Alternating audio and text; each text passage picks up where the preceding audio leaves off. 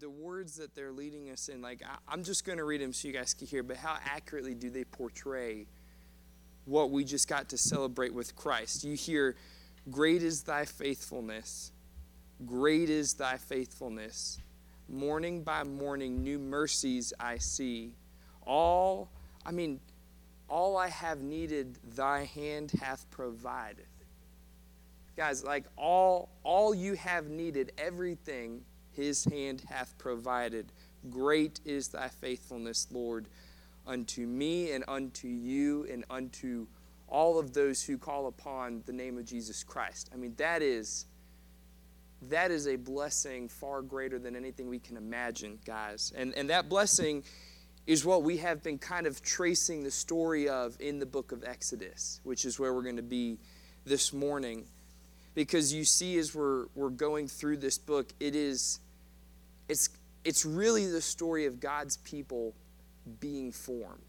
Right? And so for you and for me, if, if we have put our faith in Jesus Christ, then, then it becomes our story as well, where we are seeing what has God done and physically taken us out of our, our slavery and our oppression, our persecution because of sin, and, and physically brought us into a new reality, into a life with Him. it, it is total transformation, which is it's it's amazing. I, I mean, honestly, it, it, maybe it sounds weird, but I just I just sat and thought about that this week for a while and you guys may be like, well, you're a, you're a pastor. You have time in your week to sit and reflect and meditate on that. But, but honestly, just getting to sit under the weight of what God has done for us really changes the way that you look at some things. And so hopefully, I, going to share a little bit of that hope with you guys this morning as we read through um, what might be one of the most interesting places of Scripture the plagues.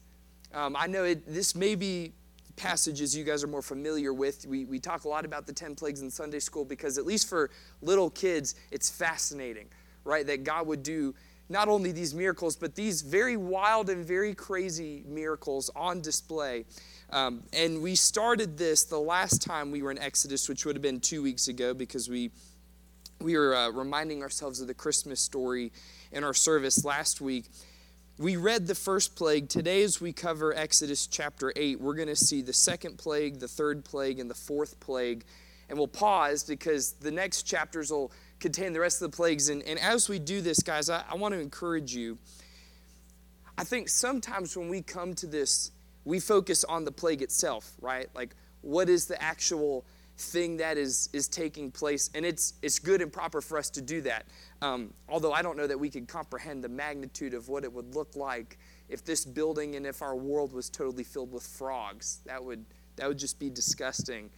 But what God is doing in sending these plagues, what He is communicating, what you see going on in the hearts and minds of Moses and Pharaoh, this is what we're going to do our best to pay attention to in this because we are seeing God's restoration at work.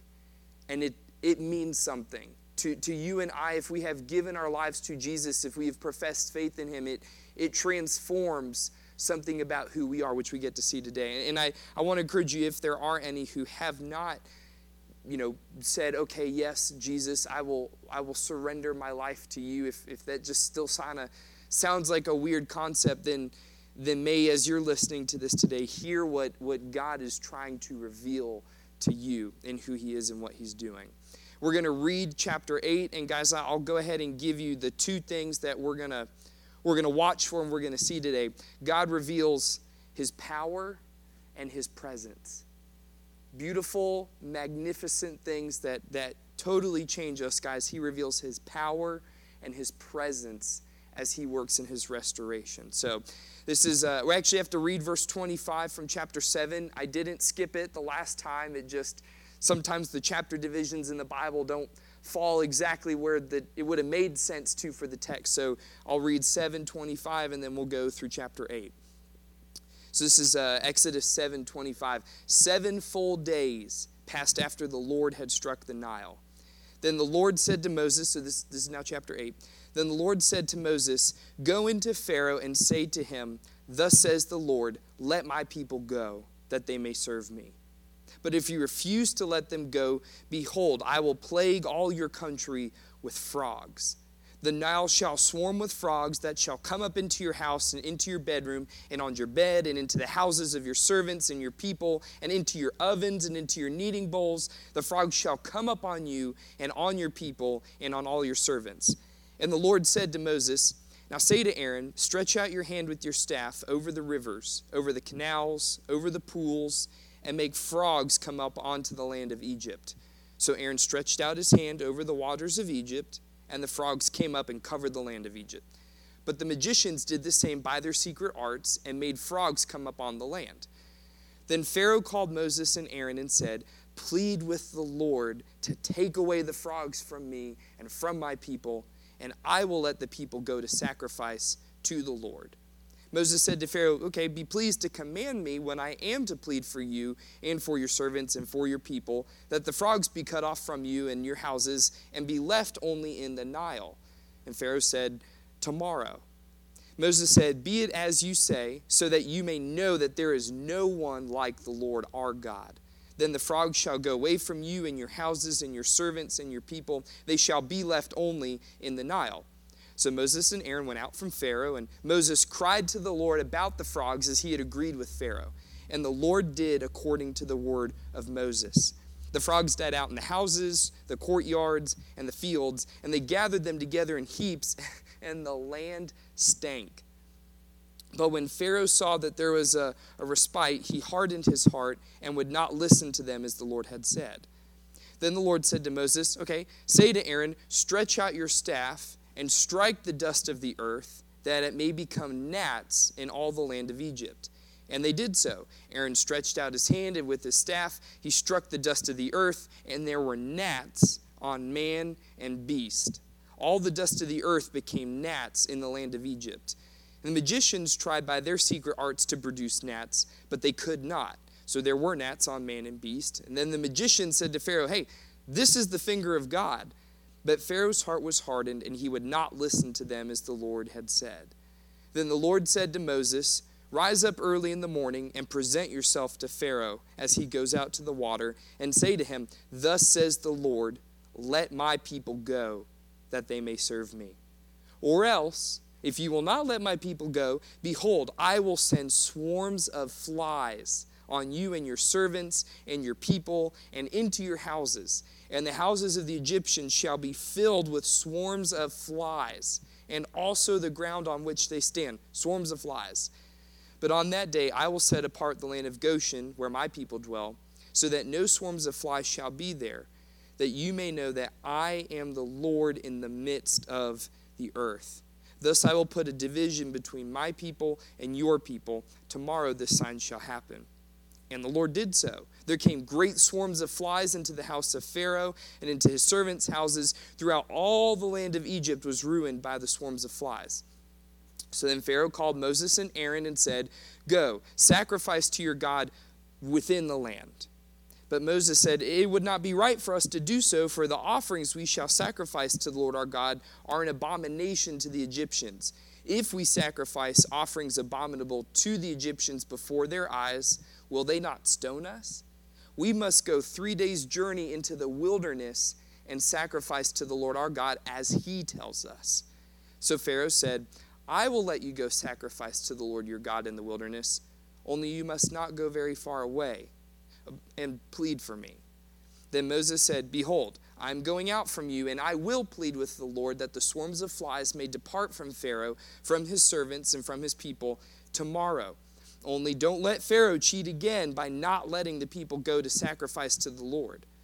So Moses went out from Pharaoh and prayed to the Lord, and the Lord did as Moses asked, and removed the swarms of flies from Pharaoh, from his servants, and from his people. Not one remained. But Pharaoh hardened his heart this time also, and did not let the people go. God, as we we hear your history coming to life, Lord, from your servant Moses as he's painstakingly taken the time to record this through your Holy Spirit, God, may we be able to see what you desire us, uh, what you desired for your people to know. God, that, that beyond just the, the mystical power of what is being done here, God, you are very intentional and very careful in the work that you have undertaken, Lord, to, to bring us back into a right relationship with you. God, I, I pray that you would, would clear out our distractions, that you would still our, our hearts and our minds this morning, Lord, that we would be open to your spirit moving inside of us, Father, giving us your insight into your word, and that we may truly, Father, be ready to follow you as you lead. In your name we wholly pray. Amen. Guys, as we kind of move through this text, I, I think very clearly you see the power of God on display. And I, I want to invite you to see throughout this chapter, God's power shows up everywhere. One of the things that God does is He makes you and I right with Him, is He reveals His power, who He is to us. You see how He's, a couple of times in this chapter, He's declaring His authority before Pharaoh. You know, He, he comes to Pharaoh and He says, Let my people go, that they may worship me. And it's a direct kind of pointed barb at Pharaoh because here's Pharaoh sitting in earthly authority thinking, These are my people. Like, I, I have them under my thumb. I can tell them to go do whatever they want. I treat them however I want. These are my people. And here God comes to him twice in this chapter, verses 1 and 2 and 20 and 21, where he says, Pharaoh, these are my people. You may have them under your thumb, but they are mine. Let my people go. And, and why? That they may worship me. God is declaring, establishing his, his authority above Pharaoh's. And then you see him powerfully work out the plagues, which I would invite you, and, and this is always dangerous as a pastor to do, but go ahead and close your eyes. Please do not fall asleep on me. But go ahead and close your eyes for a second because I, I want you to, to picture what is taking place with the plagues. So you're in your house, and all of a sudden, you start you look out your window and you just see the whole land is covered in frogs. All around you. I mean, maybe it's a townhome, so you've got your street in front of you, or you're sitting out, you've got some acreage, but you just see everything around you is covered in frogs. And then all of a sudden, there's a frog in your living room. Then there's a frog in your kitchen. And then your whole house is covered in frogs. You open your cupboards, frogs. You open the fridge, frogs. You open the oven, frogs. And then you look at your arms, and there are frogs. Like this, this is not just a, a, a nice idea. I mean, it's think of how difficult it would be to live if the whole everything around you, including yourself, was covered in frogs. This this is what is taking place in, in the, the second plague. Okay, then, then you think about the third plague, and now, now we've got the dust of the earth is covered in gnats. I mean, you think about how irritating gnats get. You know, you, you're constantly, you swat at them, they get in your eyes, it's tough to see. They, um, they, if you're like me, they, they fly into your mouth. You end up eating a couple every year unintentionally. But, but it's not just like there's a swarm of them. They, there's like a fog in the land and inside your own house and on your own skin because of how many gnats there are. Then you think gnats are bad. They're, I mean, they're really, they're not really that bad. They're pretty tiny. Then you get flies. And you guys know that that very distinct sound when you're you're sitting in your house and it's nice and quiet and then you hear a fly buzzing on the window. Except now your whole house is covered in flies to the point where you can't really see anything in front of you and if you step outside it's the exact same way there's like a it looks like a whole cloud has covered the area, which many of you guys have seen because we live in Christiansburg and Blacksburg and Radford. Half the time when you leave your house in the morning, there's, there's fog. But instead of it being a cloud, it's flies. You think about how impossible it would be to get anything done or just to live a normal, any kind of life with frogs or with gnats or with flies. I mean, you can, you can open your eyes. But that is that is powerful. I, I mean, I can't even fathom. I, in my mind, I've got some mental images of what that might look like, but you think about how how powerful would, it, would God have to be in order to make something like this happen? And yet we know this is the same God that just spoke and life existed. He created by speaking. This is as nothing to him. What a display of power that, that God is showing before Pharaoh. And, and it amazes me because you see, as he's doing this, that there are hearts that are being changed.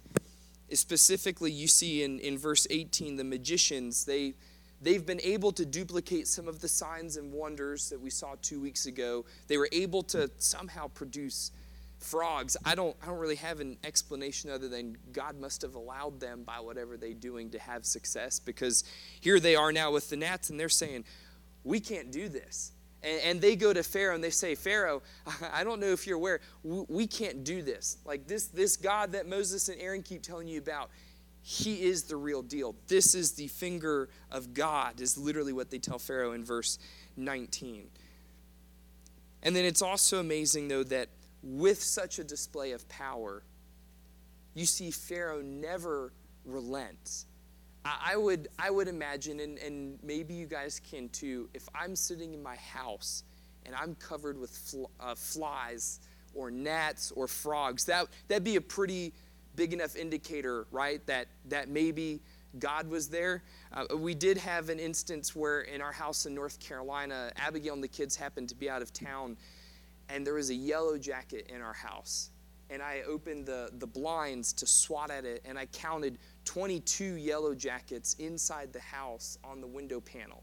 Right now, that that was when I decided it doesn't really matter if it says don't use raid in the house. The kids aren't going to be here for a while, and I need to take care of this. But but even that, I didn't go through that whole episode and think, oh, maybe God is trying to tell me something. I, you know, whether it's get out of the house or what. Pharaoh sees not just 25 window jackets on a panel, all of this on display.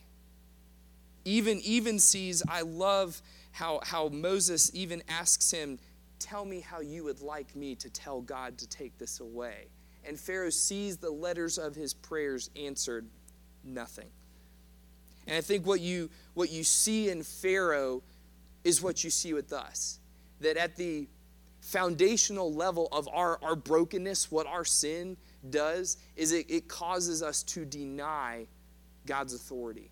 Right? Whether, whether it's over our life, whether it's over our world, we just we don't like the idea of something, someone being in charge over, over me. And, and yet, here is God repeatedly showing Pharaoh these magnificent acts of what his power is. And you see Pharaoh kind of initially, you know, maybe give the idea that he's starting to kind of respond. You see twice um, in verse 8 and then again in verse 28, he, he tells Moses and Aaron to plead for me, where he's saying, I need you to go before God and ask for this to be taken away. So it's almost like Pharaoh's starting to realize okay, maybe God's power is a little bit greater than mine and he has some rightful place over my life. But then you see every single time, as soon as there's relief, that's it. That's it for Pharaoh as far as acknowledging God's authority. And, and guys, this, this idea of our, our wrestling with God's rightful place as the authority over our lives where we we want something else in there this this is what is talked about in scripture as idolatry where we've we've set something else up to be what we would give worth to what we give glory to what what we allow to to you know to control our, our lives and for a lot of us that that's ourselves um, you know you, but you can put anything in there that's that's kind of the the theme of idolatry. You see this first in, in the garden in Genesis chapter 3, where, you know, Adam and Eve fall away from God because they say, well, but did God really tell us to do that? He didn't really mean that. They, they had the desire to be like God themselves, to have that place of authority in their lives. And so they step into that world, and immediately they have broken their relationship apart from God.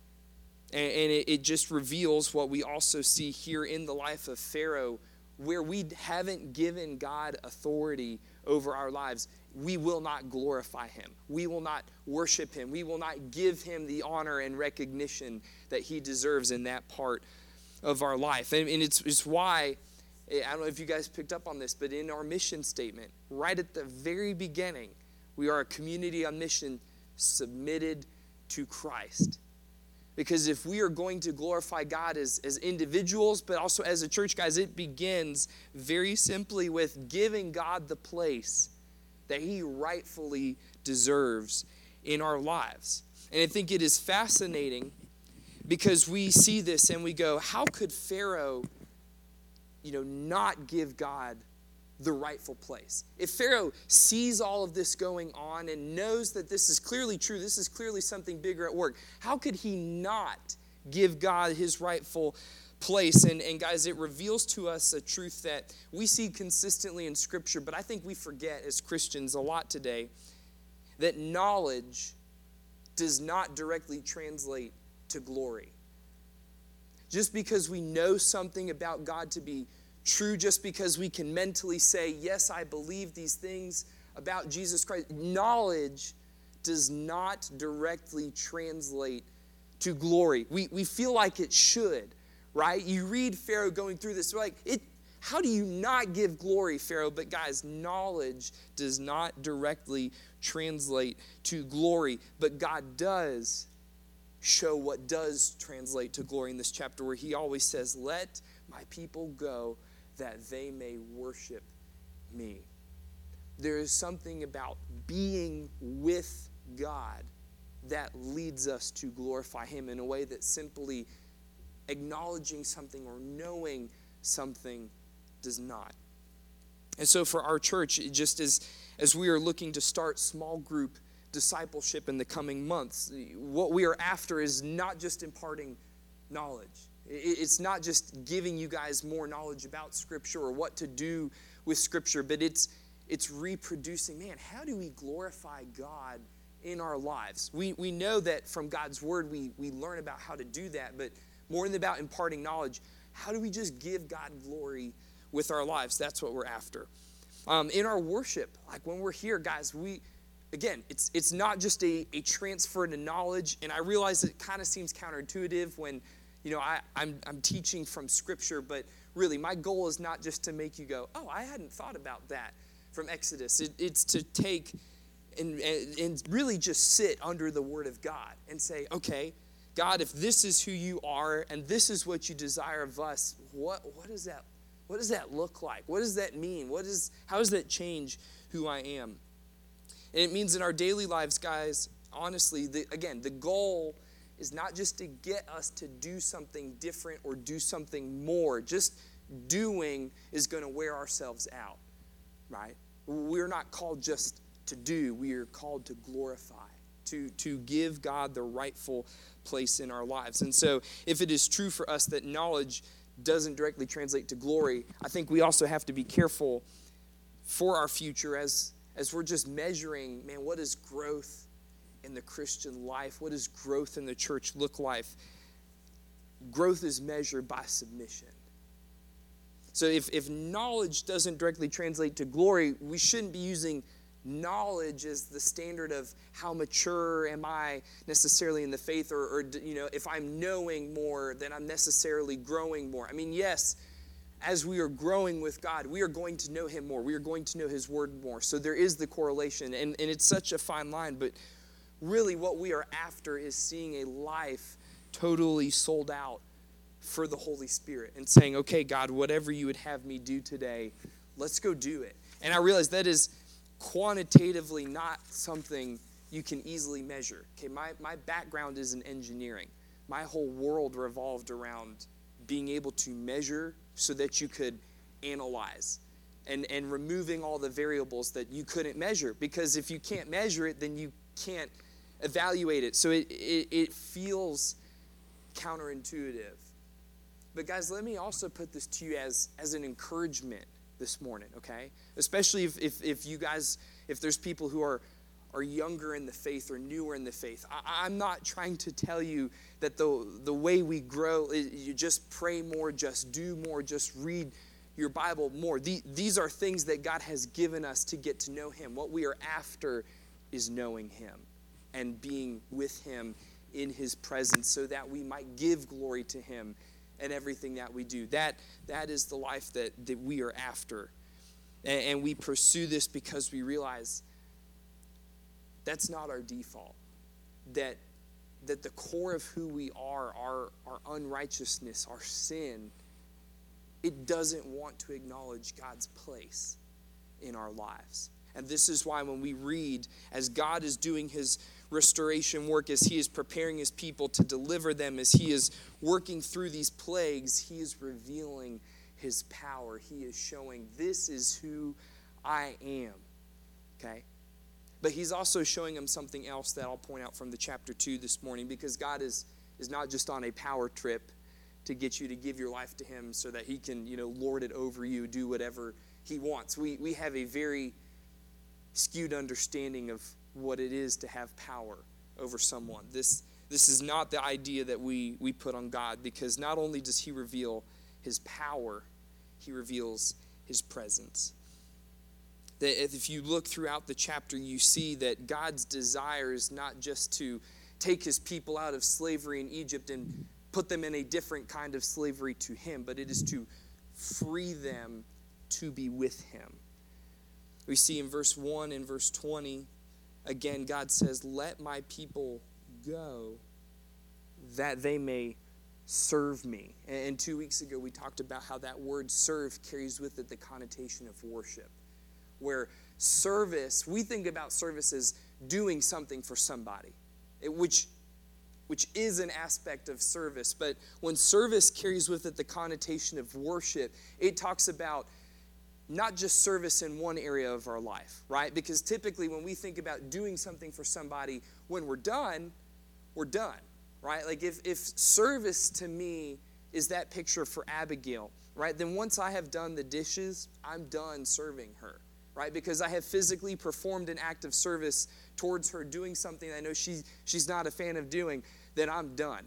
But, but serve in the Old Testament mindset when it's when it has this idea of worship in it, it is it's not just like I do the dishes for Abigail. I do the dishes for her and then I go, okay, what else? What else? You need me to do laundry? Okay, I'll do that. Okay, well, you, you need me to sit and listen to you? Okay, I'll do that. You need me to, to, to bathe the kids? Okay, I'll do that. It's it's an entire lifestyle oriented around something not me.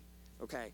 This this is the level of intimacy that that comes with worship, which is why it's so difficult to glorify something from a distance. I mean, maybe the closest you can get to glorifying something from a distance is you think about when you drive down the street and you see flags for different college or sports teams that aren't from that area. Uh, there's a guy over in Christiansburg that has a huge light display, and on his front yard, next to his VT logo, is the Ohio State logo and the JMU logo. And he's, he's nowhere near there, but that's about as close as you can get to giving glory or giving worth to something from a distance. That is not the type of worship that our God has called us to. This is also why you see at the end of the chapter, you see God reject Pharaoh's compromise. In verses 25 through 27, you see Pharaoh says, Okay, you could go sacrifice to your God, but do it within the land of Egypt. Don't, don't go out to the wilderness. Just work with me a little bit, Moses. I'll let you worship, but I know you really want to go. Don't, don't do that. And Moses straight up tells him it's going to be an abomination, both to the Egyptians and to God, if we do this.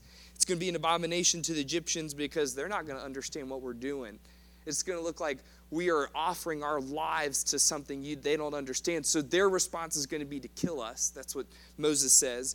But Moses also points out we have to do this as our God commanded because you think if God's goal is to move people into his presence, letting them worship him while they're still in the slavery of Egypt doesn't fulfill that.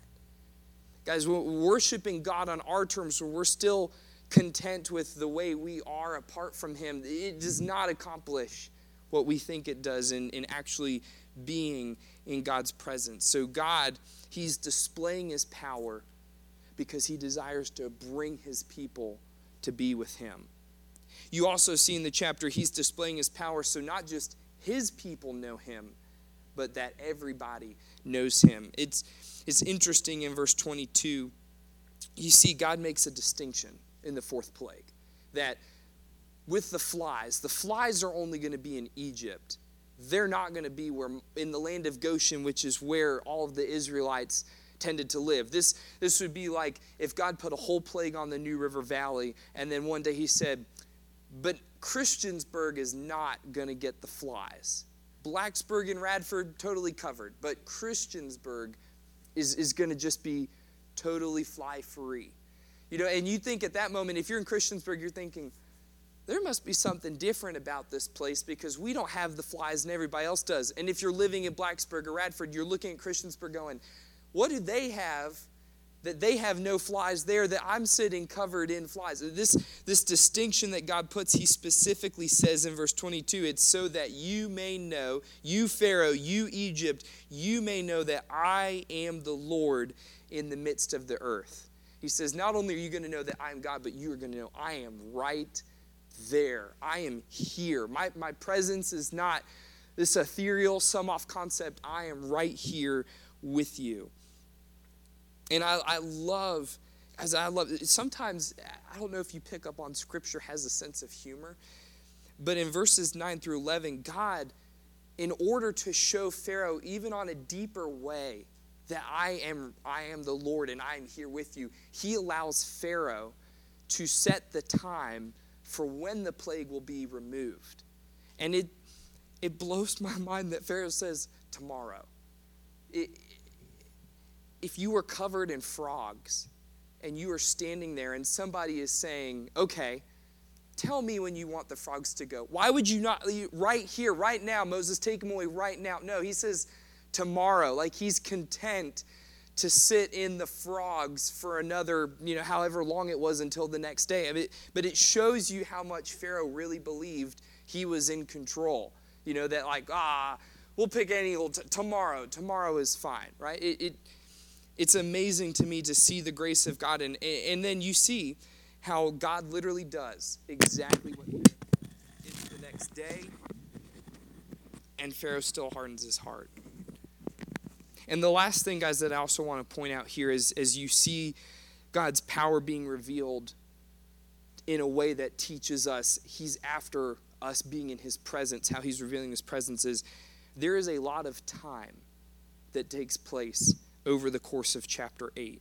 And I want to just real quickly show you guys there's been a lot of time that has built up into this point in the book of Exodus. Because we see in, in chapter 7, verse 25, seven full days passed after the Lord had struck the Nile. So there's at least seven days between plague one and plague two.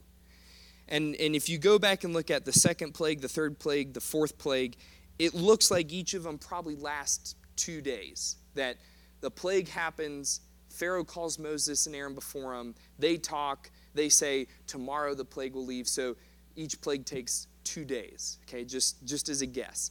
So if each plague took two days and there was a week between the first two, bare minimum, there's two weeks of time that have passed. This is not like just seeing God do one big thing in one moment or doing all the big things in a little tiny window where you just can't comprehend, like, man, God, that was a lot to take in. God has done these miracles over two weeks. You know, once, maybe a coincidence. Twice, that's kind of odd. Four times in two weeks, that, that would get somebody's attention. God is using time as a way to show his people that he desires to bring them into his presence. And, and not just in the plagues, guys. Uh, Acts chapter 7, verse 23 tells us that I believe it was back in chapter chapter 3 when when you see Moses that he's he's addressing the confrontation with the Egyptian in Egypt and he ends up killing the Egyptian he has to flee into the wilderness Moses was 40 when this took place I don't know if you've seen the movie um, Prince of Egypt. I think it's the animated version of Moses' life. They make Moses look like a teenager. Moses was 40 between the time he was born and the time he fled into the wilderness. And then Acts chapter 7, verse 30 tells us that when Moses fled into the wilderness, from that time to the time that God came to him in the burning bush, another 40 years passed.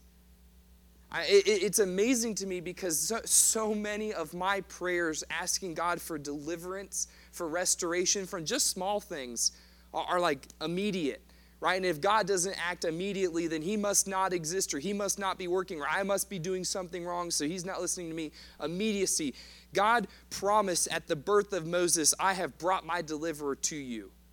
And 40 years passes between Moses finally starts to think something's not right between Egypt and Israel. And then another 40 years passes before God shows up and introduces himself to Moses and tells him, You are the one that I have chosen to deliver my people. 80 years, guys, have taken place in just these eight chapters that we have read.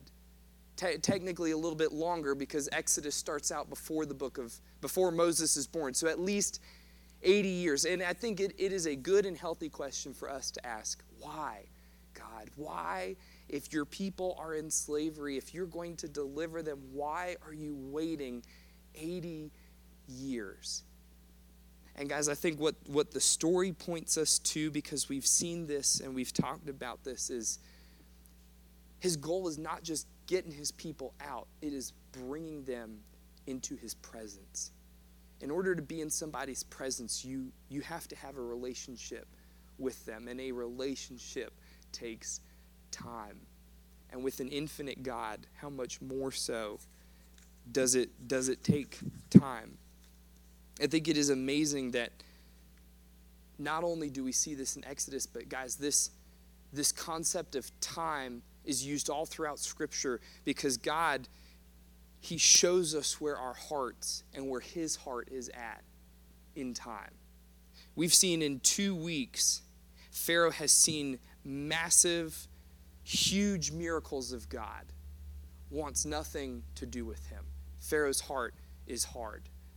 You've seen 80 years, just in Exodus alone, 80 years of a God who is patient, who is pursuing his people because they have been broken apart from him. They are in slavery, and he's going to bring them back to be with him. But, guys, this is the story of the entirety of Scripture that ever since the fall of man, the Old Testament walks us through 1,500 years at least of history. The narrative of kings and prophets, of captors and deliverers, showing how God consistently, time and time again, is pursuing a people that have been broken apart from Him so that He could bring them back to life with Him. Then, what we just celebrated, the birth of Jesus Christ. God brings his deliverer, his Messiah on the scene to fulfill everything 1500 years built up to. And he doesn't do it immediately. He comes, he sends Jesus as a baby.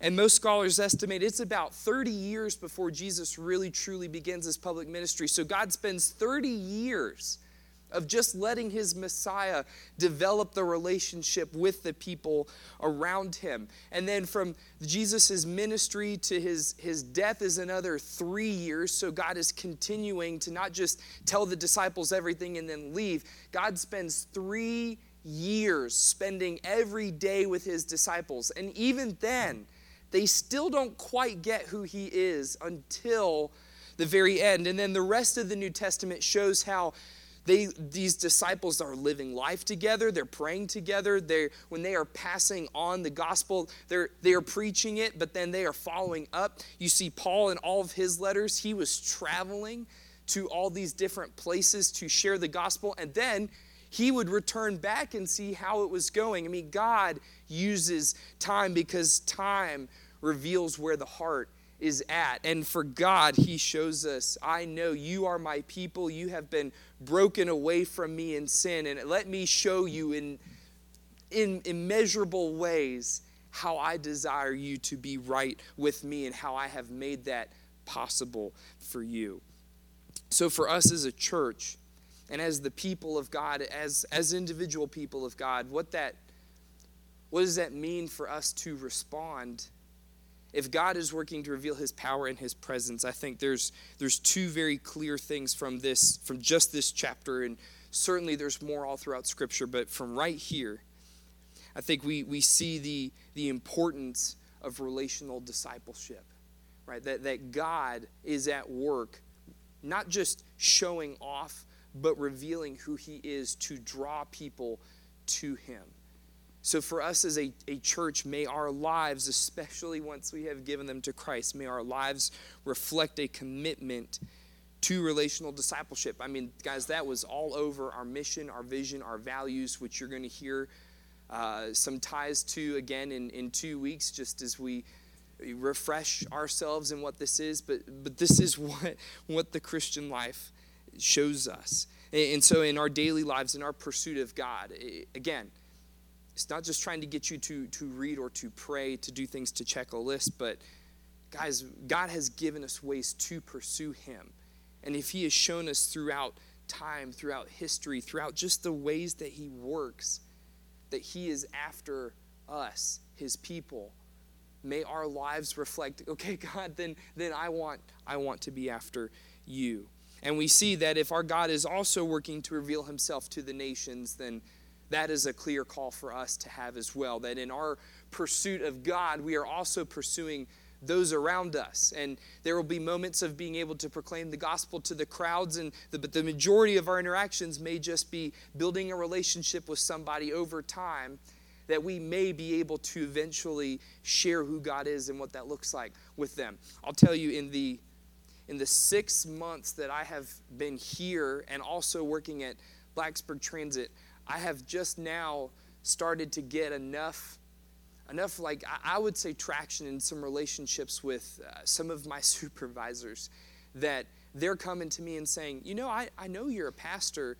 Can we go to lunch sometime? Like, I've got some deep questions about the church and about God and things, it's just things of that nature. But, guys, they did not ask me that on the first week. They've known I've been a pastor for six months, but it took six months of just showing up to work on time. As, as small as that sounds, when you are understaffed, showing up to work at all and showing up to work on time, that's a big deal to somebody. So just showing up and being present, asking them, hey, how are you doing? How are your kids doing? How's your family doing? Six months, and they're saying, you know, I, you're a pastor. I, I, ju- I just now am feeling a little bit comfortable to talk with you about my own experience in the church and things I have questions about.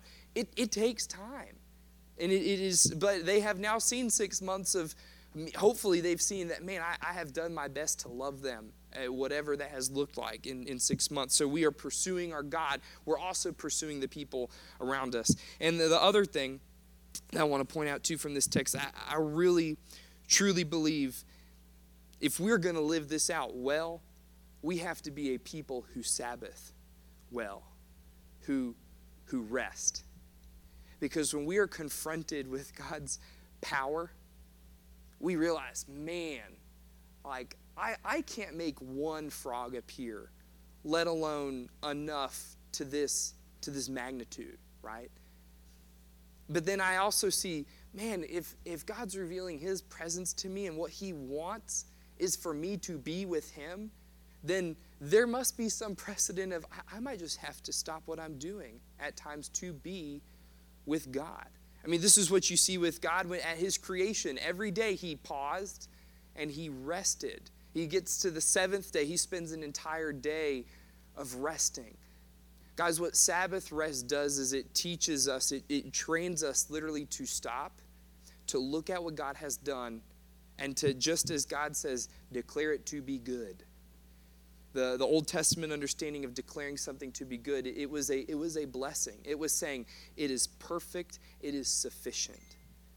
Guys, so what we do on Sunday mornings when we come here and we sing and we pray and we fellowship and we study its word, it's a way for us to remember who God is and what He's done, and a moment for us without the distractions of the world and everyday life, as, as best as we can, to declare it sufficient. God, this is enough for me. Thank you. And then we get to go into the rhythms of our week with the people God has given us interactions with. We get to live life alongside them. And then we come back and we say, God, thank you for who you are. It is enough for me. And then you continue. It's, it's a rhythm of what life looks like. And, and I believe if we are seeing God revealing his power and his presence to us, we see this, this rhythm very present. So, guys, as, as the band comes back up, as we we uh, we reflect this morning, I, I honestly am actually um, we're going to do something a little bit different for our response time. If we truly see God's power and His presence on display, Um, I would encourage you, if you've never heard, there's a book called The Valley of Vision. It's just a collection of prayers um, from church history. Um, man, you, you read it and you realize I, I do not pray that deep. even when I think I'm praying deep, I do not pray that deep. So I wanted to read over us this morning one prayer that hopefully will help us realize, man, God, in light of who you are and your power, in light of what you desire of me to be with you in your presence, um, may we practice this, this pausing to say, God, this is who you are, and this is enough for me. So I'll, I will pray this prayer, and then we will, uh, we will sing one more worship song. Thy main plan and the end of thy will is to make Christ glorious and beloved in heaven, where he is now ascended, where one day all the elect will behold his glory and love and glorify him forever. Though here I love him but little, may this be my portion at last. In this world thou hast given me a beginning, one day it will be perfected in the realm above. Thou hast helped me to see and know Christ, though obscurely, to take him, receive him, to possess him, love him, to bless him in my heart, my mouth, my life. Let me study and stand for discipline in all the ways of worship, out of love for Christ, and to show my thankfulness, to seek and know his will from love, to hold it in love, and to daily care for and keep this state of heart. Thou hast led me to place all my nature and happiness in oneness with Christ, in having heart and mind centered only on Him, in being like Him and communicating good to others. This is my heaven on earth. But I need the force, the energy, the impulses of Thy Spirit to carry me on the way to my Jerusalem. Here it is my duty to be as Christ in this world, to do what he would do, to live as he would live, to walk in love and meekness. Then would he be known. Then would I have peace in death. Father, may this be our heart and our posture towards you. That as you are revealing your power and your presence to us, Lord, may we constantly be in a state of declaring, Father, this is who you are and it is enough for me. And Lord, may we trust you that in in growing and being able to do that, Lord, that you would truly transform us into your image. You would give us the things to do. Father, you would lead us in the direction to reach, to minister, to, to do whatever it is you would have us do. Lord, as, as we as a church family seek to, to begin these, these different rhythms of uh, small group discipleship, Lord, where we, we want to dive in together with one another to get to, to see your power and your presence more in our lives, Father, to replicate it, to make it known to others. God, may we always be in the habit of still taking the time to say, God, this is who you are, and I declare this to be enough for me. And it is in your holy name we pray. Amen.